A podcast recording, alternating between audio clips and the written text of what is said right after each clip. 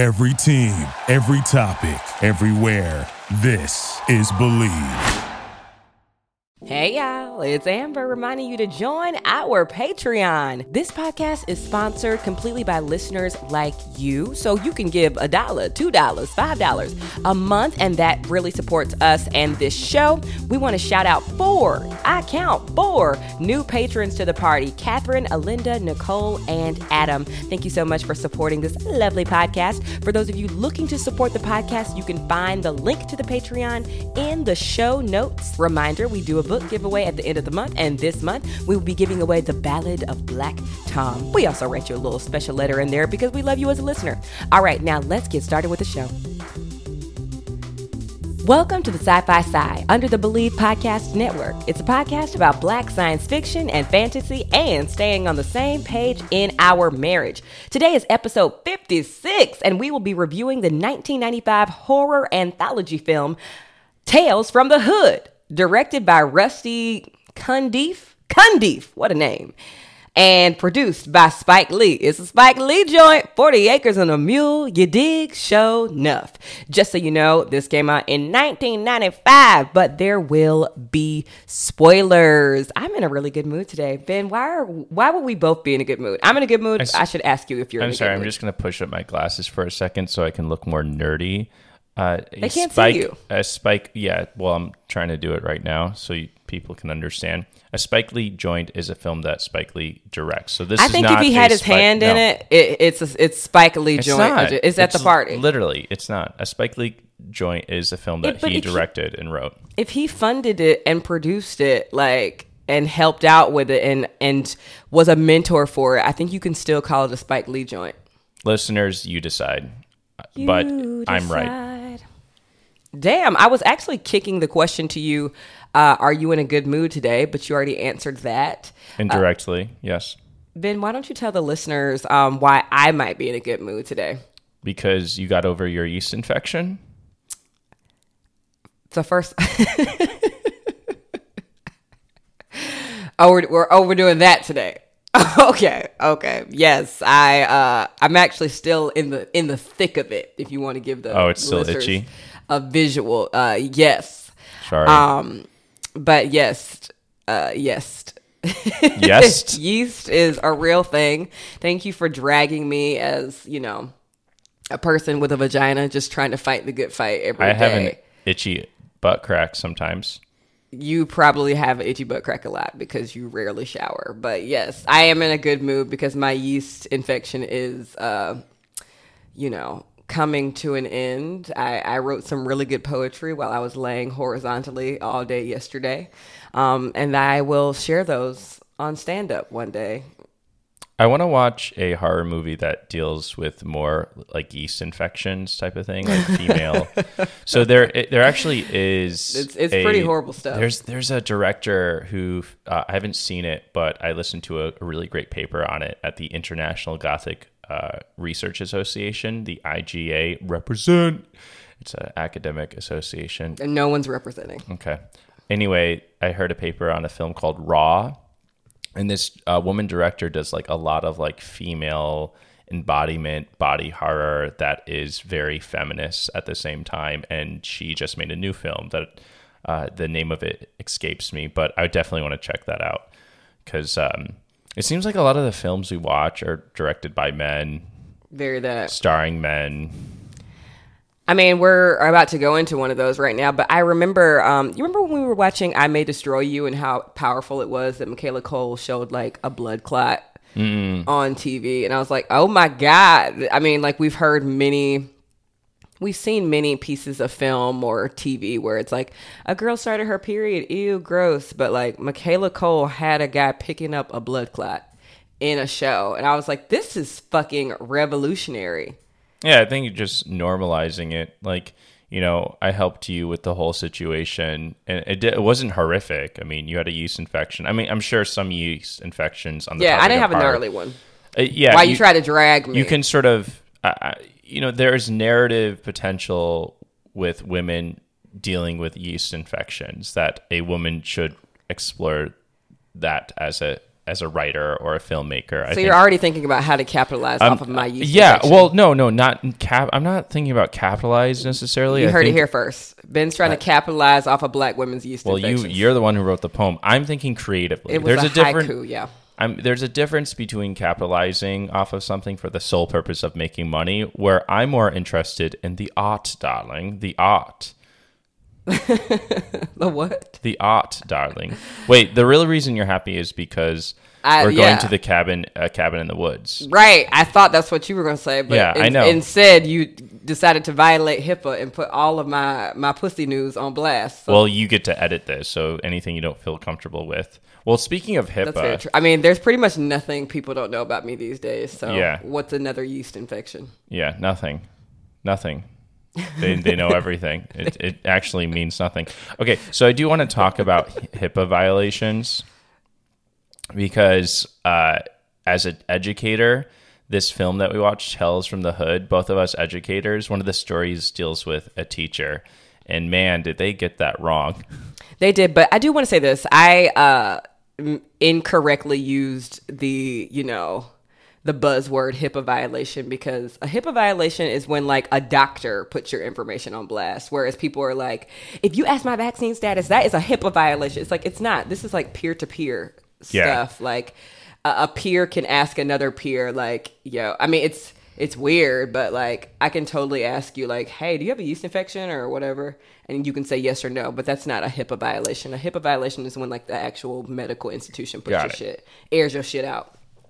However, to that point, educators, I just took a bunch of professional development where we are taught to keep children's uh, privacy, like uh, even among other teachers. So, for example, like uh, gender identity, um, uh, sexual identity, we're not supposed to release that to anybody if a, Right. if a child di- divulges that to us, or even like birthdays, like releasing a child's birthday uh, is private information. So you know all those Wow. boards and like classrooms Yeah, where I the totally kids' did that. birthdays. Totally did that when I That, taught. yeah, that's that's you know potentially violating a. Yeah. Anyway, I remember um, one time when I was teaching high school, one of my advisees, she started dating a girl. And at parent teacher conferences, I guess her mom found out by then. Her mom confronted me and was like, You know, we don't do stuff like that. If she was dating a girl, you were supposed to tell me if she was up here doing gay shit, blah, blah, blah. And I was like, That's actually none of, like, if she confided that information with me, like, that's actually none of your bits. Like, I'm not obligated to tell you that your daughter has a girlfriend because I'm not obligated to tell my other advisees if their daughters have boyfriends. Like I'm kind of not un- unless it's like a domestic violence issue. I guess I'm not. I don't even know if then I'm Well- I'm ch- I'm obligated to communicate that with a parent. It's like I my this is a parent teacher conference about academics. Like I don't have to update you on my your student's social life. there's very specific rules around when you divulge private information and if it is relevant to or reasonable to the situation at hand. For example, if a child is being brutally bullied or being assaulted or being gay bashed, like that would be a relevant reason why that would you would need to potentially divulge private information to Right, but her parent. was doing the gay bashing, so it's like, Right. well, of course I'm not gonna fucking tell you. Yeah. She doesn't feel safe around you. Yeah, no, for sure. That makes complete logical sense. Yeah, there's very specific rules about this. And this teacher didn't really follow those rules. But yeah, what what is this what is this story? Tales from the Hood because it's a a reference to Tales from the Crypt, but Tales from the Hood is taking the horror and sort of hoodifying that, which as you know, like what what does that even mean? I like I like the um you know typically I'm not a fan of like let's take something white and tell it through a black lens but I think this did a really great job of like completely making these anthologies like all our own. Some of them were a little preachy but I think the 90s was like the height of like I think Rodney King happened in 94 I want to say I looked that up 92 you know we were like one, one to three year olds at that time. So I think that um, Tales from the Hood tried to serve as like, let's do horror, but send a bigger message about police brutality, about abuse, about they, they beat us over the head with the black on black crime narrative. But this was the height of those um, LA riots or that, that era in America. So I think it was 91. 91. So this film comes out four years later, but I'm sure the idea, right, is coming out through that um, that time. Yeah, even one of the cops at one point. So there's there's four different stories. The first one we'll just sort of start to dive into the first one. The first one is a story about police brutality where these police officers harass a black politician to the point. I mean, I, sh- I should not say harass. That that I grossly undersold it there. Um, they beat him and eventually kill him um, and then frame him. Like they they they uh they put him in a car and drive like they poison him with a syringe. They put him in this car full of drugs and this car drives off of the cliff. But even at that point one of the cops said something like as he's beating this guy he's like can't we all just get along? Blah blah blah which is rodney king is famous for saying that um you know, later in a speech about police brutality, like, can't we all just get along? That was like mm. the buzz line um, from that era. So I'm sure when Rusty, um, the director, started writing this, he started writing it like with that Rodney King experience in mind because it was basically almost like shot for shot. Uh, obviously, like, like not the killing of Rodney King, but the intense beating of him. Um, the only thing that this story included was another black officer. So there were three white officers, one black officer who was like the black officer was like a rookie. And he sort of bared witness to this abuse, but he's new on the job. They're like, you, you go run his license plate while we finish up here.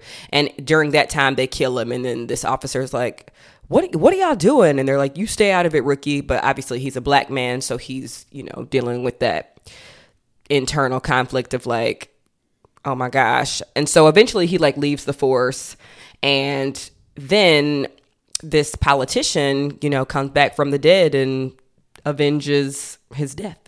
Yeah.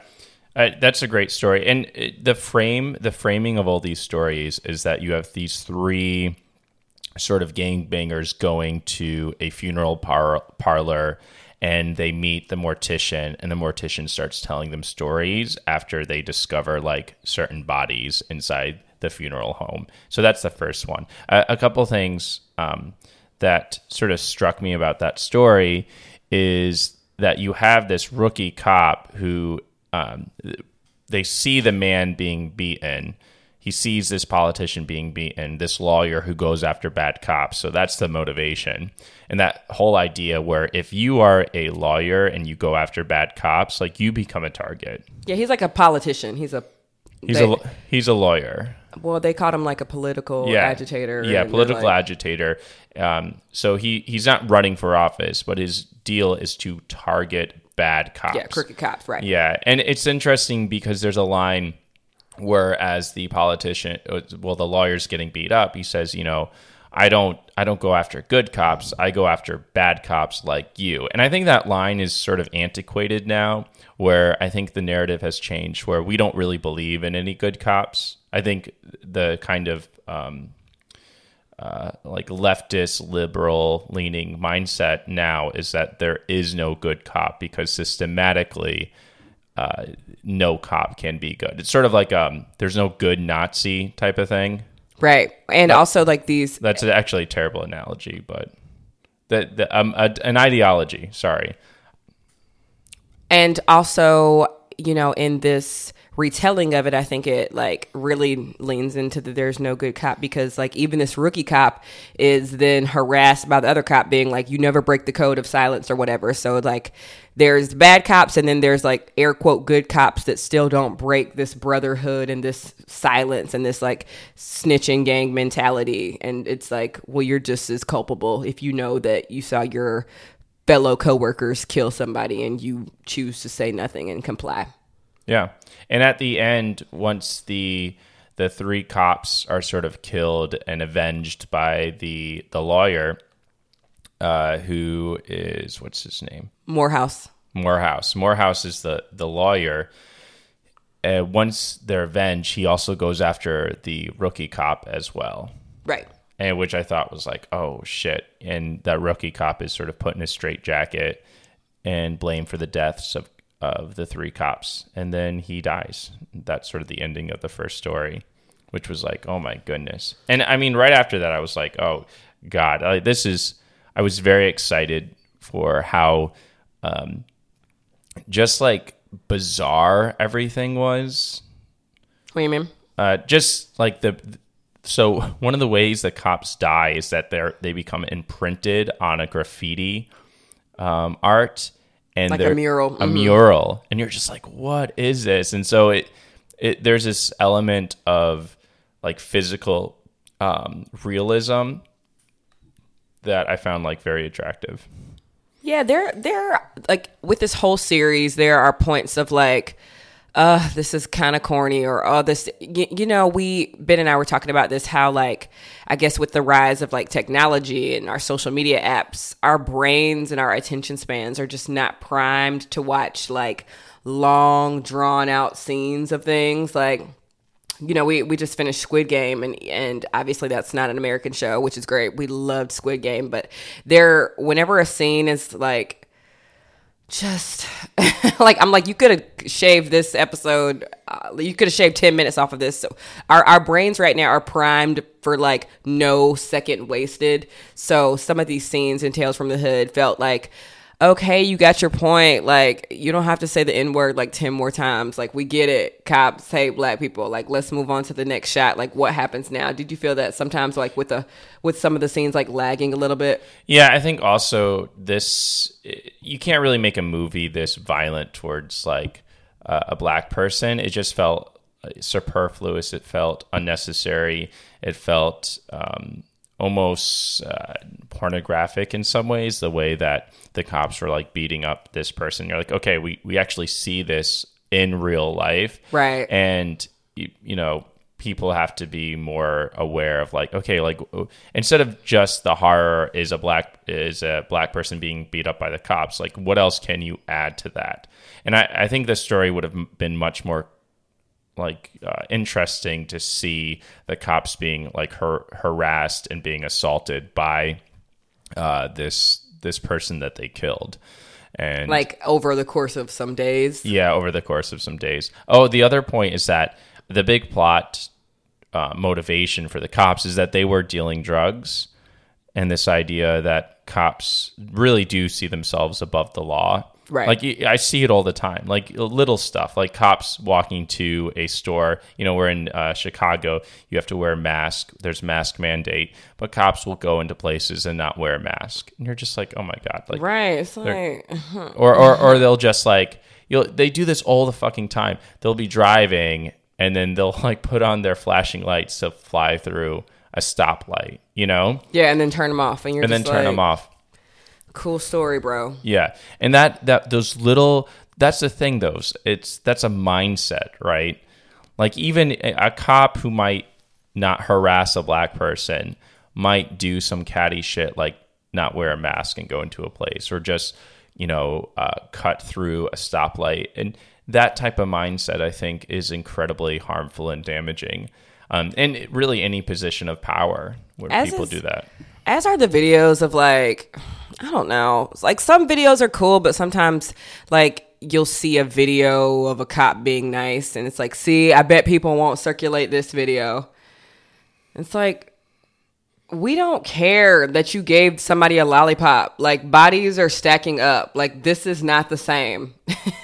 Like we don't okay good, good cool story bro. You let the kids play in the fire hydrant in the water during the summer. Well your buddies are are literally killing people and harassing people and like in some cases raping people. Well, yeah, because it comes down to this is where I think the film is antiquated because you have a an activist saying, "Oh, I only go after the bad cops." That's not what i mean it was I made in like at- 95 so yeah, that makes sense But yeah, that's not. But that's not what I think the motivation is now. Like we don't really care.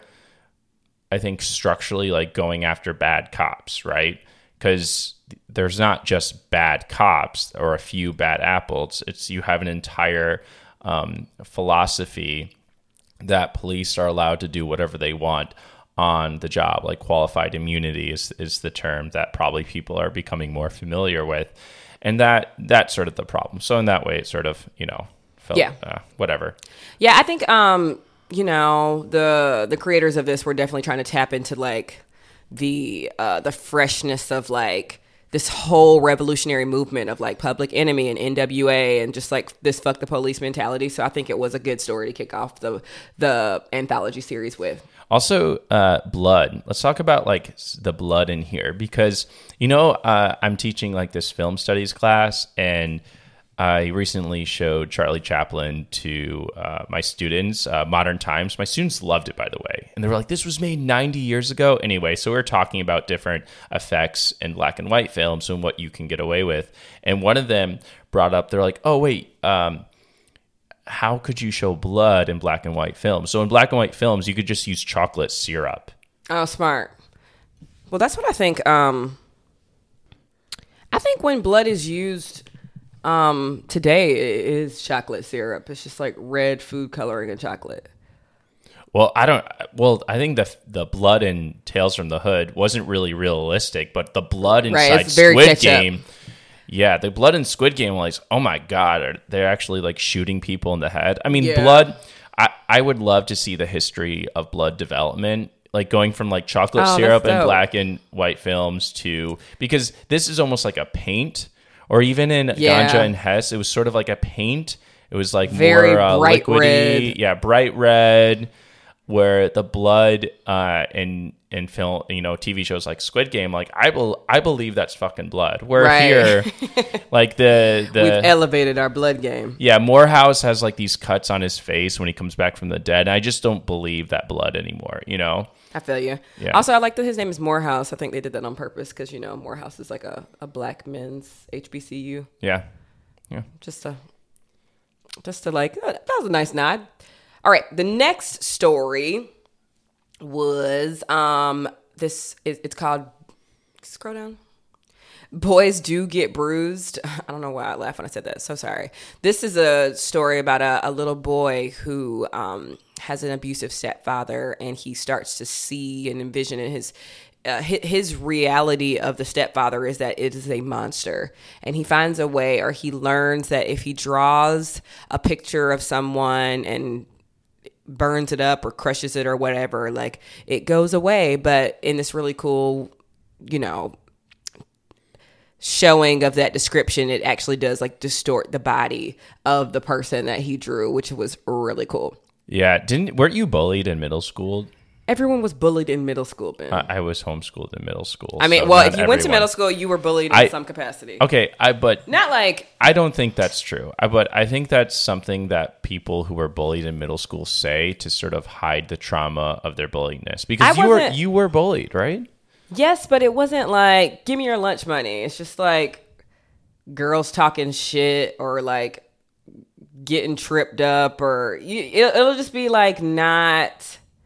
I don't know. It's just like I'm not trying to downplay it, but there was never a time where I like, like went are. home. No, but there was never a time I went home with like a black eye or something. It was like emotional bullying or Right. stuff like that. And and we all know that like jealous bitches. we all bullying. know that emotional abuse is not a real thing. Uh, physical abuse is the only thing that counts. I'm, I'm just trying to say, like, I'm not trying to sit here and By the way, act like I was being sarcastic. Obviously, sorry. I Let just me talk. don't want to get canceled out in the. Okay, go for it. I'm sorry, I interrupted you. Another white man interrupting a black woman. Sorry. It's not like the the way that people see bullying on TV, like getting a swirly or like my hair probably wouldn't even do that. It's not stuff like that. It's just like slight bumping into in the hallway or just like girls being bitches and jealous and like nice hair, like laughing. You Yeah. know, it, it wasn't like taking of money. It wasn't financial bullying. It wasn't physical bullying. It was just like catty, mean girls. Yeah, I think that's still. I mean, I guess my it's totally bullying, but I'm just saying, it, like, I don't want you to think it was like everybody surrounded me on the on the blacktop at recess, and it was like very scary. Yeah, well, I don't I don't see that as bullying as a teacher anymore. And there is a scene in here where a kid does get into a fight and then later he draws uh, excuse me, he draws a picture of his bully and then like crumples it up and the bully breaks both his arms and his legs. And I was just thinking, um, would you do that to one of your bullies in a vindictive way? Like, uh, did you ever have somebody who was so mean to you? Would you draw a picture of them and crumple it up? I would not cut off their limbs, but I would do something like shave their head or just like something that would really inconvenience them. So an eye for an eye. Right. Or just like shave off an eyebrow or pull out a tooth. This this is like the coolest superpower I've ever seen. I was It like, oh my god, I love this. This idea of like, it, it's this, it's almost this, you know, voodoo type of magic, but applied to an art, an artistic child who is drawing. I mean, I definitely would have done that at a basketball coach who I would have like ripped off both his arms. You know, Oh, He what was- what how did he bully you?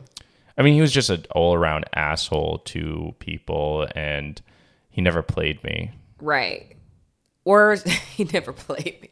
Well, even with these girl like you know, now that I'm older and I've had some time to reflect, like these girls definitely in a way to like equalize the situation, as Ta-Nehisi Coates would remind us, they bullied me because they saw that I had more than them in a lot of ways. Like like I was bullied for being in accelerated classes and I was bullied because my dad was like a mailman and my mom was a teacher. It's like it's like teachers pet jokes or like wow, you get to be in white classes ha ha ha, but it's like they they definitely internalized at a younger age that like I I'm seeing my classmate being afforded opportunities that I don't have and I'm I'm angry about that as a child. And the only way to equalize that situation is to bully that person. But like if I think long term about every person that bullied me like they're all like living in poverty in my hometown. And I think that's when when you're catching me trying to minimalize the situation I think that's what I'm doing because mm. I know who those people are now and they've been incarcerated and they are um you know it, not in every situation but I you know how sometimes you'll be like oh yeah I went to high school with her and then you're like wow this person never graduated and this person still lives where they lived when we were in middle school so I think that's my hesitation now that I'm like doing some reflecting. Fair enough. Right? Whereas like what's what's the deal with this coach? Oh yeah, I- mean, I didn't really have any reason to kill him, but I, I would have done it anyway. No, he was just like he would like throw fits in practice and like chuck a ball across, and I was like, oh my god, Right. Whereas like that's like a grown ass man in in the way that like in the story like a grown ass man bullying a child and bullying his wife is just like there's no excuse for that. Like I would have fucked you up, bro. Yeah. Yeah, so the story ends ends with uh, this monster who is actually like I think the stepfather and who abuses the mother and the little boy. And then the teacher investigates that and the boy ends up using his powers to kill his stepfather and like twisting him. And the way he like twists up tangles. But I, I just was thinking like if a child even through like a third means like kills an adult like that would be very traumatic for the child. You know like every child killer i've read about like they sort of have a lot of problems afterwards. Like who?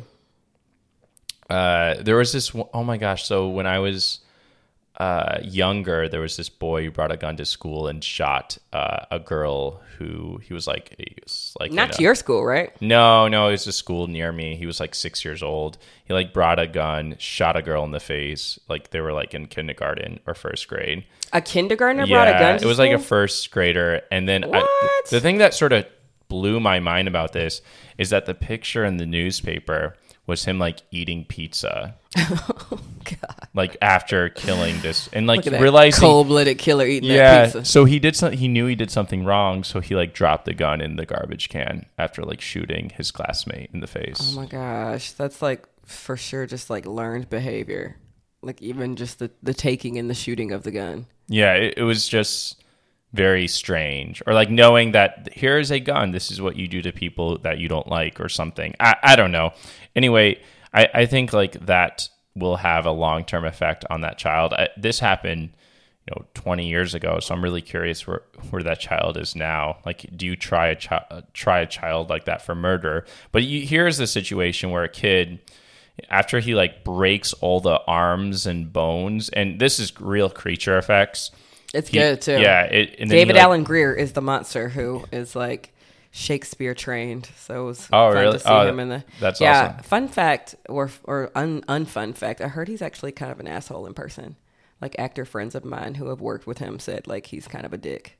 Oh, okay. But go back to Yeah. So yeah. So he dies. good actor, though. He's He, he gets he gets burned up, and the boy is like, okay. But the thing that bothered me is, as an educator, if I suspect a child being abused, like I don't go to that child's house, which is exactly that, that was like uh, it's like have y'all been into a school system or did you look up the policies? Like this is kind of a little i mean I, I get it. It's a horror movie. They're like what do you mean did we look up the policy? But i remember watching it being like let me tell you what you don't do. Go directly to the house like like you're a mandated reporter but you don't go to the house and say like hey have you been abusing your child Yeah. it's like because what do you think they're gonna say yep Yeah, oh, you're also not supposed to investigate. Like, there's a moment where the teacher starts asking the child prying questions.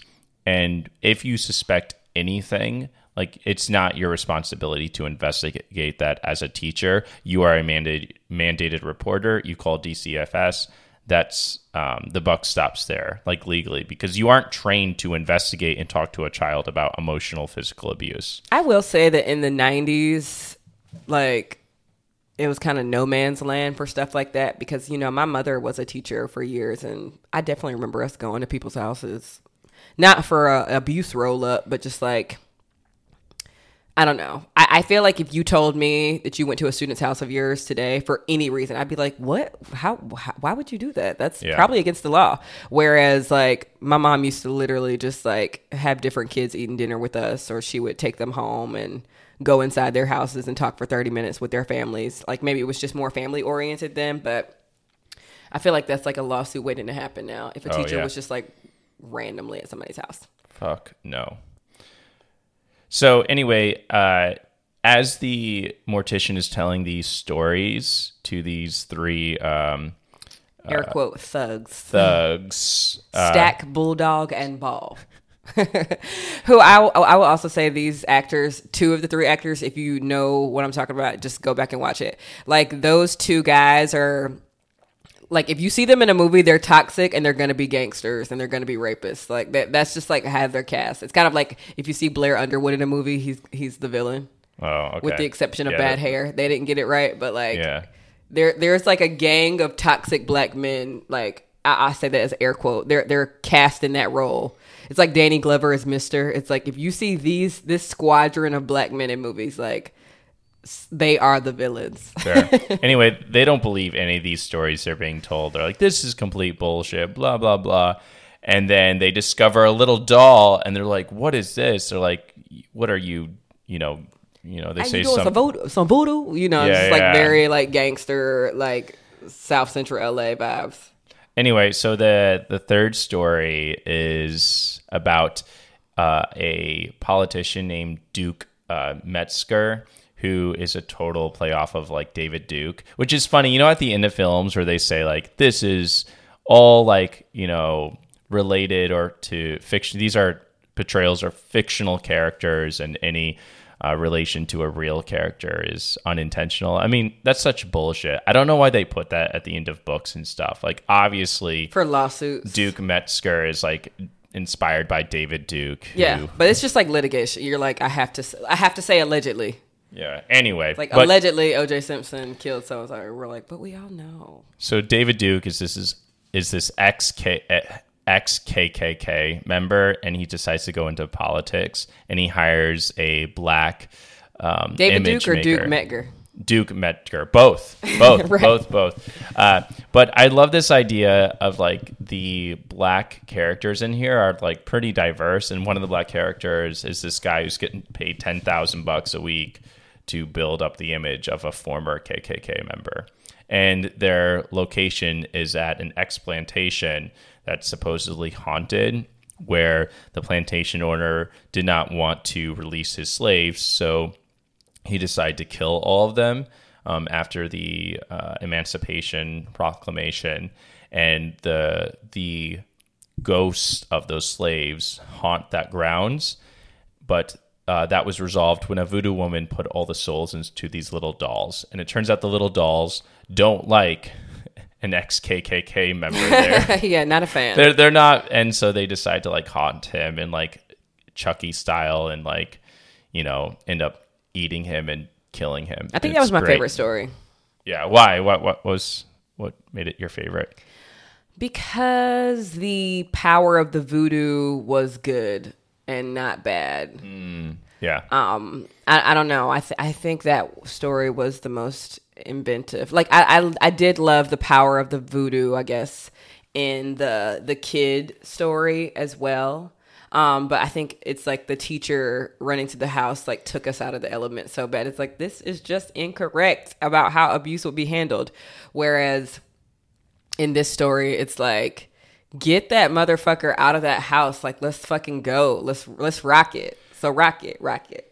This definitely feel like the most relevant story for today that people do, are running very explicitly on the racist dollar. Like they're, I'm, I am running as a person who wants to get rid of immigrants and who wants to put more black people in prison. Like that is becoming very explicit and coming back to that. You know, they're, uh, because he started the his whole campaign being like anti uh, affirmative action, Yes. anti reparations. It's like this actually this.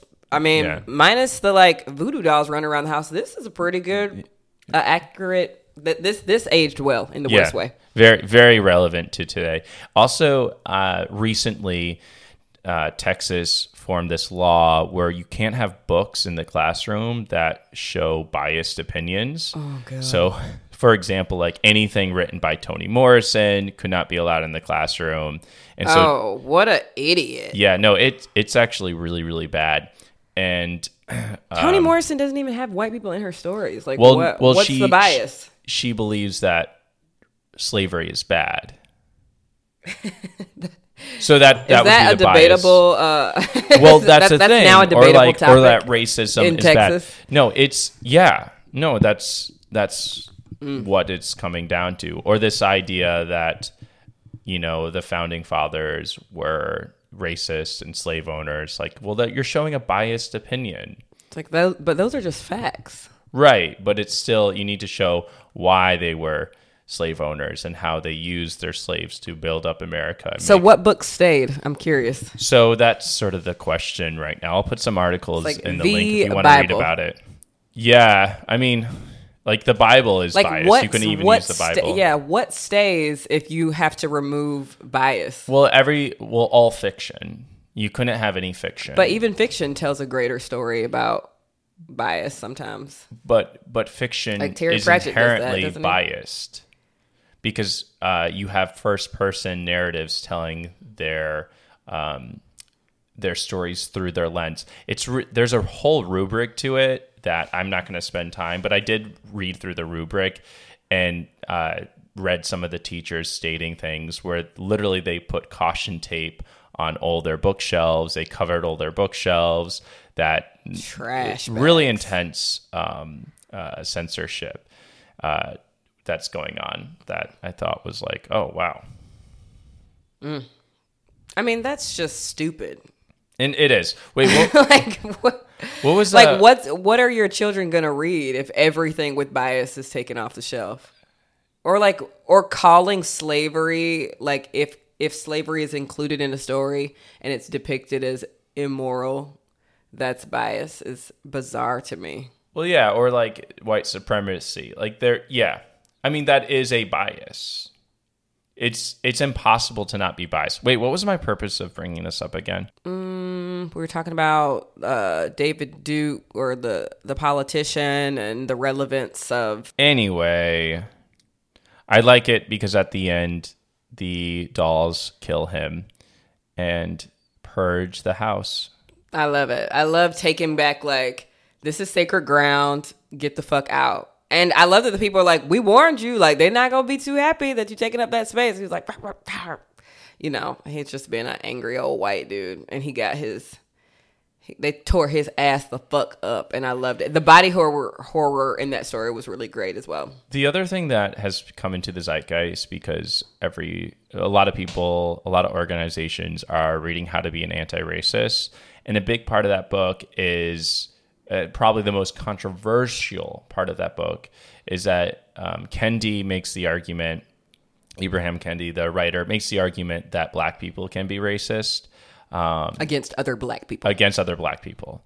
And this short story shows that because you have a black person specifically hired to support uh, a racist ideology. And uh, he mentions, you know, the Bush and Gore election and um, how during that election it was black Florida politicians who helped purge uh, black voters and preventing black voters from voting. And that whole idea keeps on, is in, you know, the Yeah. narrative right now and very relevant. So yeah, again, this is the most relevant story. Uh, the final story, you you were sort of you liked the final story because you had a no. Uh, the character uh, ends up uh, the main uh, crazy K Johns uh, ends up in a shootout because someone is not paying him money or paying him out for his drugs. The reason he has to do that is he needs to take care of himself. He lives in an environment, a social structure Right. that does not provide for his basic needs. So, what is Right. the root cause of his crime? It's not because he's black, it's because Of he does not have environment. a job and his job is under threat and there's no legal means in which to deal with this threat. So he has to go outside the law using a gun in this case. And so he he there he therefore goes um to this like really cool castle like very dracula's castle and he goes through social behavior reconditioning.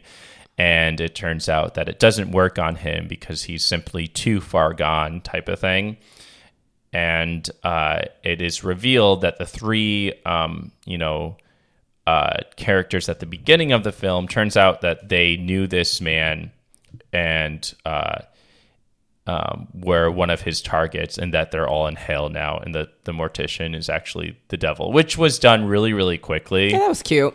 but it didn't really. like, oh, that was fun. Yeah, I, I think like it the final story. Yeah, so the the whole the whole point of this is that he is this like dangerous criminal, Crazy K. crazy K, and he needs to be like reconditioned. And he meets this Nazi inside um, the inside the prison who says like, "Oh, you're actually on my side because you killed black people." And that's there's a moment where he thinks like, "Oh no," and I think that. I think they're trying to look sort of explore this black on black crime ideology, but I, I don't think they really care about that. The main idea is about Crazy K being alone, not having any support, and using the means in which he has to make a living. Yeah. Like that, the black on black crime argument is being made by a Nazi. So the director is not saying Right. literally the the director is not saying that this is a legitimate um, argument to uh, ignore the the the pleas of black communities for support, which is often the case. Like black communities will say, like, we need support in infrastructure, and then usually white Republicans or white in this city, white and black, you know, wealthy Democrats will look at these poor uh, black communities and say, well, you need to figure this out, type of thing. Like, we're not going to give you infrastructure until you you get rid of the gun violence. Right. It's So- like even though we started the war on drugs, like Right, y'all, yeah. y'all should figure it out. And if y'all kill each other, we're gonna call it black on black crimes. yeah, it, it's absurdist. It's absurdist thinking. It's absurdist thinking, and it's like literally still what people say today. It's like, well, y'all call each other the N word, so why can't we? It's just like, what the fuck is happening here? Well, I, Like, th- I think well, that's a different argument. Yeah, but it's kind of the same thing because it's like, well, when he insulted him, he said it, so why can't I say it? Like, if y'all don't care about each other, why why do I have to care? Like, that's the overarching like mentality when people say that. Yeah, but I think the N word is like just a cultural, um, a very unique cultural uh, usage that I know, but when older white women are calling someone the N word and then they're crying like, well, you said it to each other. Like, in an angry way. Why can't I? Like that that is what they're they're tapping into that. They're Well- tapping into like if y'all can mistreat each other, why do I have to treat you with respect? Yeah, but that's not equivalent to being like, you know, black people are shooting each other, therefore we can shoot them. Yeah, but it's it is a form like it's it's an excuse that people use. It's like I remember one time this like No, I, I, I get that. I think like the analogy falls apart because calling someone the N word and shooting them are very, very different. I know, but it's a form of like a, a threat and act of violence against a black person. Like if a white person, if I'm walking Gucci and a white person comes up to me and just like tries to like violently, aggressively yell the N word at me, that is an act of violence. Has that happened? No, Oh, it happened to a friend of mine last week though. oh, really? Oh, wow. Yeah, it's like that's a form of violence. Right. Yeah. No, I'm saying, but the justification for that violence is not often because people, well, they say it. Yes, it is. White people do that all the time, Ben. And in a vi- I think I think the justification like I've later when they're trying to be all like crying and whatever it's like y'all y'all say to each other all the time like i was just doing that Mm. it's like there there's a level of like y'all are a bigger threat to each other than i am so why are y'all mad at me Yeah, I, I think that that's an ideology. I, I've heard that justification when people use the word casually or as a joke. They're like, well, other like I can use this casually or as a joke because i'm not a real threat I'm not a real threat. I've heard that. but eh, but they are inherently saying in a different way like black people are the greatest threat to other black people not me i'm just an old white lady I, yeah, I think that that's an ideology for right sure. That but that also leans into the like like I, I think when black on black crime and that phenomena and that rhetoric happened white people were like oh thank god. So that now that they'll realize that like they're the ones hurting themselves it's not us.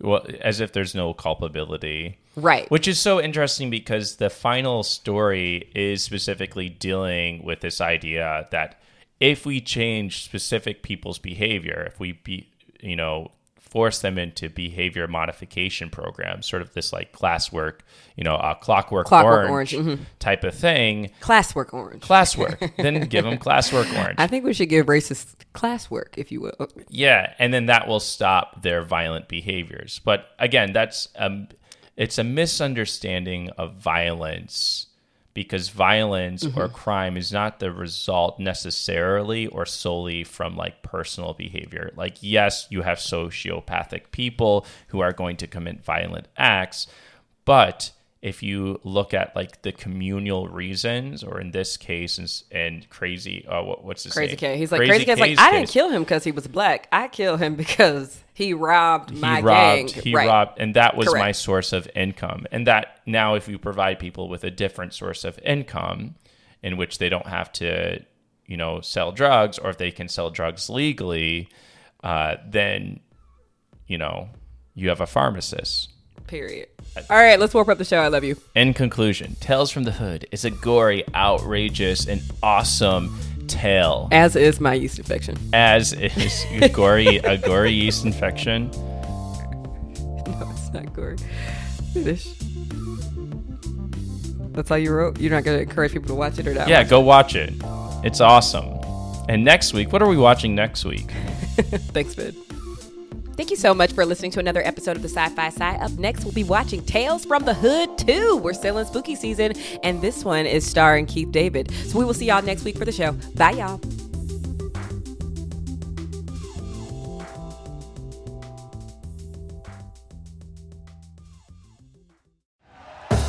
Thank you for listening to Bleav. You can show support to your host by subscribing to the show and giving us a five star rating on your preferred platform.